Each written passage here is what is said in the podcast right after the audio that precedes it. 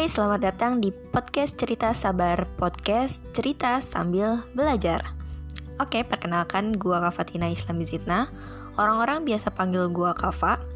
Gua adalah mahasiswa Win Syarif Hidayatullah Jakarta Fakultas Ilmu Dakwah dan Ilmu Komunikasi Jurusan Bimbingan Penyuluhan Islam.